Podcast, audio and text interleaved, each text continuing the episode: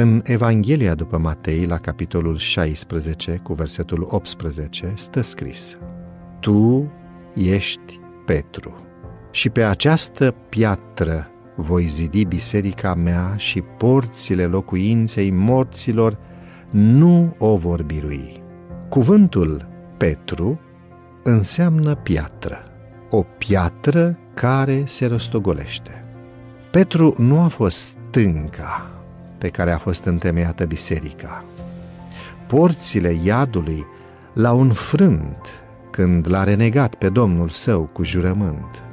Biserica a fost clădită pe acela pe care nu-l putea birui locuința morților.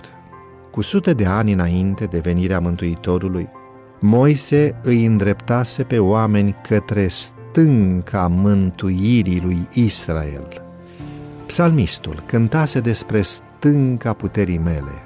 Isaia a scris, Așa vorbește Domnul Dumnezeu, iată, pun ca temelie în Sion o piatră încercată, o piatră de preț, piatra din capul unghiului clădirii temelie puternică.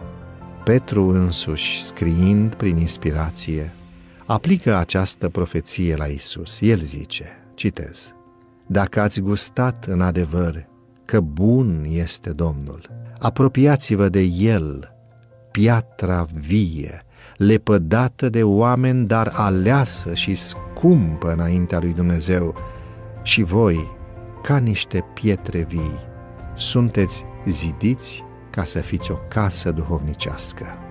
Nimeni, spune Apostolul Pavel, nu poate pune o altă temelie decât cea care a fost pusă și care este Isus.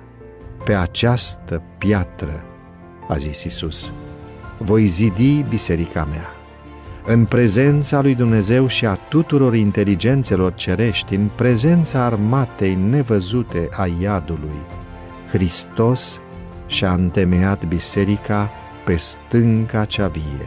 Stânca aceasta este El însuși, corpul său frânt și zdrobit pentru noi. Porțile locuinței morților nu pot să biruie o biserică ridicată pe această temelie. Cât de slabă părea biserica în vremea când Hristos rostea aceste cuvinte. Era numai o mână de credincioși, împotriva cărora urma să se îndrepte toată puterea demonilor și a oamenilor răi. Cu toate acestea, urmașii lui Hristos nu trebuiau să se teamă. Zidiți pe stânca puterii lor, ei nu puteau să fie doborâți. Timp de șase mii de ani, credința s-a întemeiat pe Hristos. Timp de șase mii de ani, torentele și furtunile mâniei satanice au lovit în stânca mântuirii noastre, dar ea a stat neclintită. Petru exprimase adevărul care constituie temelia credinței bisericii și Isus l-a onorat acum ca pe un reprezentant al întregului corp al celor ce cred.